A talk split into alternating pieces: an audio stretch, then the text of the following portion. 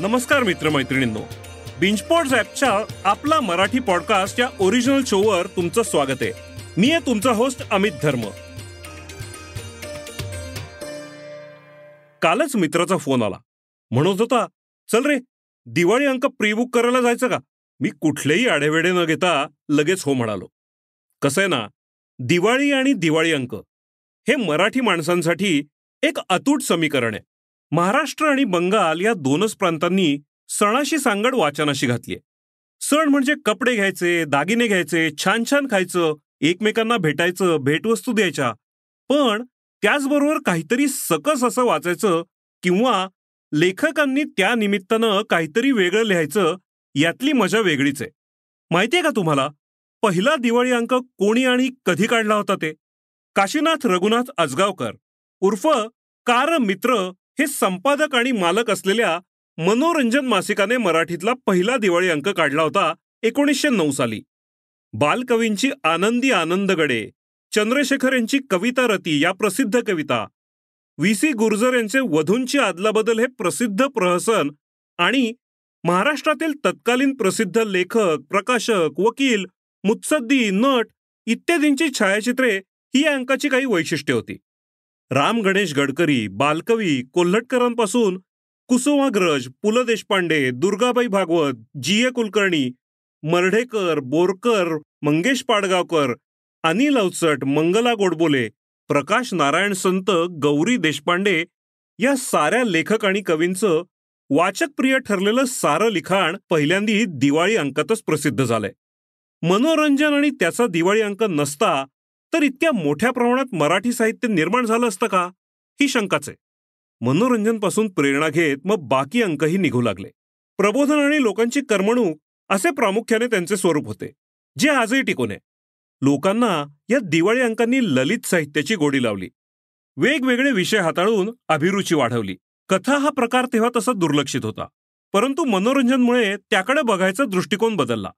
स्त्री लेखिकांना पण खूप उत्तेजन त्यांनी दिलं. आणि त्यामुळे सशक्त अशी साहित्य निर्मिती झाली. किर्लोस्कर विविध वृत्त यशवंत अरुण यासारखे अनेक अंक निघाले. पण खऱ्या अर्थानं दिवाळी अंक बहरले ते स्वातंत्र्योत्तर काळात.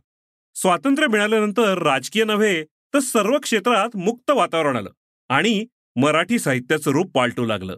त्यात दिवाळी अंक आणि त्यांचे संपादक यांनी महत्वाची भूमिका बजावली. दीनानाथ दलाल आणि रॉय केणीकर यांचा दीपावली आचार्य आत्र्यांचा नवयुग श्रीपू भागवतांचा मौज आणि सत्यकथा ही त्यातली काही प्रमुख नावे.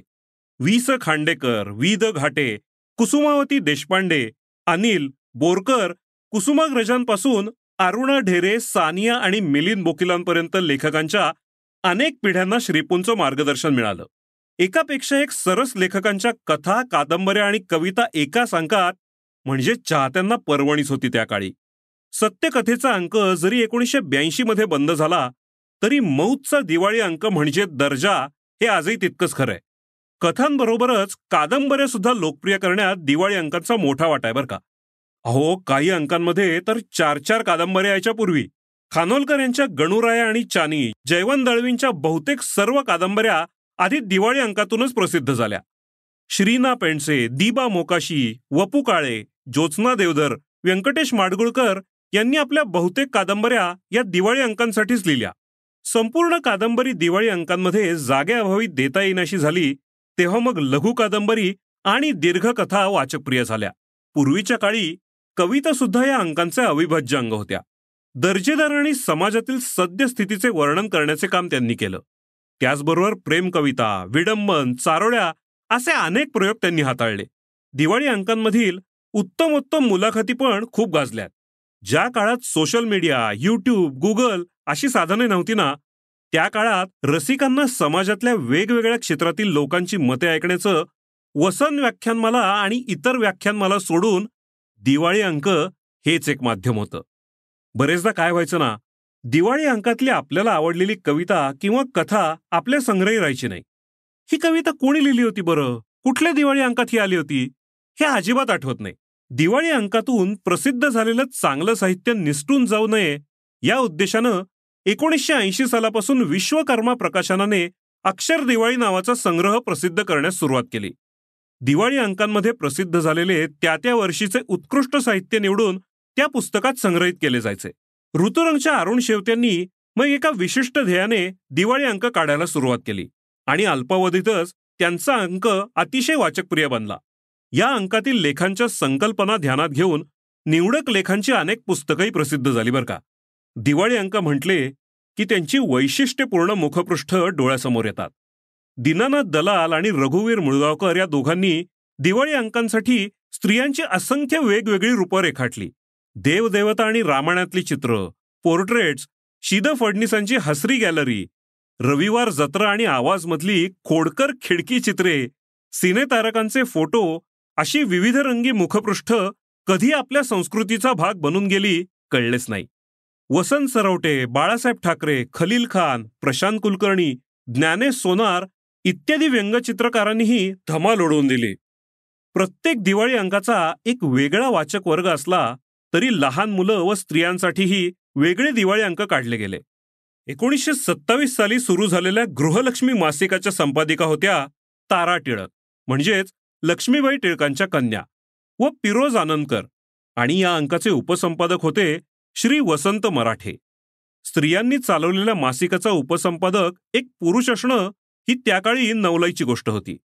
या मासिकामध्ये कथा कविता आणि स्त्रियांमध्ये त्यांच्या प्रश्नांविषयी जागृती निर्माण व्हावी या हेतूनं केलेलं लिखाण असे.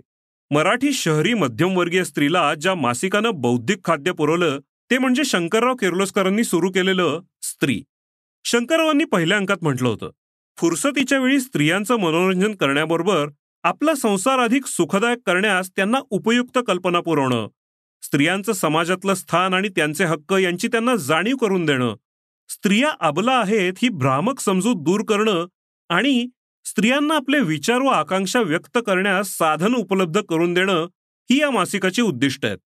गेल्या पन्नास वर्षात अनेक मासिके खास स्त्रियांची म्हणून निघाली. मानिनी अनुप्रिता गृहलक्ष्मी रागिणी ललना ही त्यातील काही नावे. माहेरच्या दिवाळी अंकानं गंभीरपणे स्त्रियांच्या प्रश्नांकडे पाहण्याचा प्रयत्न केला. निर्मळ रानवारा बालवाडी आनंद छावा किशोर टॉनिक छात्र प्रबोधन या बालमासिकांनी मुलांसाठी उत्तम साहित्य दिलंय. आनंद मासिकाचा जन्म एकोणीसशे सहा सालचा. वा गो आपटे हे त्याचे पहिले संपादक. एकोणीसशे नऊ साली मनोरंजनचा दिवाळी अंक येण्यापूर्वी एकोणीसशे सात आणि आठ या सालात ऑक्टोबर महिन्यातील आनंदच्या अंकात दिवाळी निमित्त अनेक खास लेख प्रसिद्ध झाले होते. रूढार्थानं हे दिवाळी अंक नसले तरी दिवाळीच्या निमित्तानं वेगळे लेख कथा मुलांना द्याव्यात हा त्यामागे उद्देश होता. या सगळ्यामध्ये छावा या दिवाळी अंकाचं नाव घेणं क्रमप्राप्त आहे. एकोणीसशे पंच्याऐंशी साली इंदुताई टिळकांनी तो सुरू केला. या अंकाचं मुखपृष्ठ वैशिष्ट्यपूर्ण असायचं. तुमच्यापैकी काही जणांना ते नक्की आठवत असेल. जाड अशा कव्हरमधून दिवाळीसाठी खास वस्तू बनवता यायच्या मला अजूनही एकोणीसशे नव्वद आणि एक्क्याण्णवच्या दिवाळी अंकांचं कव्हर आठवतं. नव्वद साली एक छान आखून दिलेला किल्ला होता आणि एक्क्याण्णव साली अयोध्येचे प्रस्तावित राम मंदिर. आठवलं ना तरी मन एकदम भूतकाळात जातं. काय खटाटोप केला होता त्यावर्षी मात्र मुलांसाठीच्या दिवाळी अंकांमध्ये सगळ्यात उठून दिसायचा तो छात्र प्रबोधनचा दिवाळी अंक. विज्ञान आणि ज्ञान मनोरंजन साहित्य व इतर कला उपक्रमशीलता यांचा उत्तम मेळ म्हणजे हा दिवाळी अंक. काळाच्या ओघात सगळ्या गोष्टींबरोबर दिवाळी अंकांचं स्वरूपही बदललं. आशय दृश्यरूप छपाई वाचक वर्गही बदलला. अहो इतकंच काय? तर दिवाळी अंक काढण्याचा हेतूही बदलला. निव्वळ जाहिराती मिळतात म्हणून दिवाळी अंक काढायचा आणि वीस पंचवीस हजार रुपये कमवायचे असे उद्योग सुरू झाले. पण काही बदल मात्र सुखद होते हा. प्रिंटिंग टेक्नॉलॉजीमध्ये जे बदल झाले त्याचा फायदा दिवाळी अंकांना नक्कीच झाला. आकर्षक लेआउट भरपूर फोटो यामुळे अंक देखणे झाले. दिवाळी अंकांमध्ये कल्पनाही केली नव्हती असे विषय हाताळले जाऊ लागले. निसर्ग पर्यावरण जैवविविधता अशा विशिष्ट विषयाला वाहिलेले नवीन अंकही सुरू झाले. डॉक्टर अरविंद संगमनेरकरांनी सुरू केलेलं शतायुषी हे वार्षिक आरोग्याला वाहिलेलं होतं. लहान मुलं मोठी माणसं स्त्रिया वृद्ध ग्रामीण शहरी अशा सर्वांनाच उपयोगी पडतील आणि सर्वसामान्यांच्या आरोग्यांच्या प्रश्नांबद्दल माहिती असेल असे वेगवेगळे विषय घेऊन त्यावर नामवंत डॉक्टरांकडून लेख लिहून घेतलेले असतात. सृष्टीचा चालता बोलता दिवाळी अंक फुलोराचा ब्रेल दिवाळी अंक असेही काही स्तुत्य दिवाळी अंक आहेत. या सगळ्या प्रवासात दोन हजार साली मायबोली डॉट कॉमने काढलेला पहिला डिजिटल दिवाळी अंक नक्कीच महत्त्वाचा आहे. दोन हजार आठ साली त्यांनी पहिला ऑडिओ स्वरूपातील अंक एक प्रयोग म्हणून आणला. प्रसिद्ध फूड ब्लॉगर सायली राजाध्यक्ष यांनी जागतिक खाद्य संस्कृती यावर काढलेला डिजिटल दिवाळी हा अंक खूप गाजला. दृष्टीसृष्टी हा अंक तर व्हॉट्सअपवरच वितरित केला जातो आणि तो काही वर्षांपूर्वी व्हायरल पण झाला होता. अनेक दिवाळी अंक आता काट टाकून ऑडिओ स्वरूपात येत आहेत. नवीन पिढीची बौद्धिक भूक ते नक्कीच भागवतील. आता तुम्ही विचाराल की किती असतो हे साधारण दिवाळी अंक? तर अंदाजे दरवर्षी सुमारे आठशे ते नऊशे दिवाळी अंक निघतात. एकूण उलाढाल कदाचित पंचवीस तीस कोटींच्या घरातही असेल. कसं आहे ना एखाद्या समाजाची संस्कृती आणि मूल्य व्यक्त करण्याचं भाषा हे साधन आहे. हे साहित्यिक आणि सांस्कृतिक रूप दिवाळी अंकाच्या निमित्तानं समोर येतं. दिवाळी अंक हे वर्षभरातल्या उत्तम साहित्याचं शिखर. त्यामुळे त्याच्याविषयी उत्सुकता अधिक आणि त्याचं मोलही अधिक. मनोरंजनचा पहिला दिवाळी अंक प्रसिद्ध झाला तेव्हा कार मित्र यांनी लिहिलं होतं आम्ही कशाकरता अवतार धारण केलाय व पुढे काय कामं करणार आहोत हे स्वमुखानं सांगण्यापेक्षा आमच्या सर्वांगाचे परिशीलन केल्याने हळूहळू आमचा उद्देश आमच्या प्रेमळ आश्रयदात्यांच्या लक्षात येतील असे आम्हास वाटते. आम्हास जे करावायचे आहे ते सवडी सवडीप्रमाणे आम्ही करून दाखवू एवढेच. याच मार्गावर वाटचाल करून आणि वेगवेगळी स्थित्यंतरे पचवून दिवाळी अंक एका वेगळ्या टप्प्यावर पोचलेत.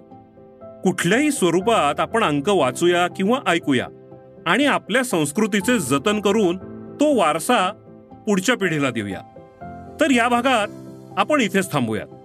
आमच्या या शोला नक्की फॉलो करा. Bingepods Jio Saavn Spotify Apple podcast Amazon Prime music Audible Hungama किंवा आपल्या आवडीच्या कुठल्याही पॉडकास्टिंग ॲपवर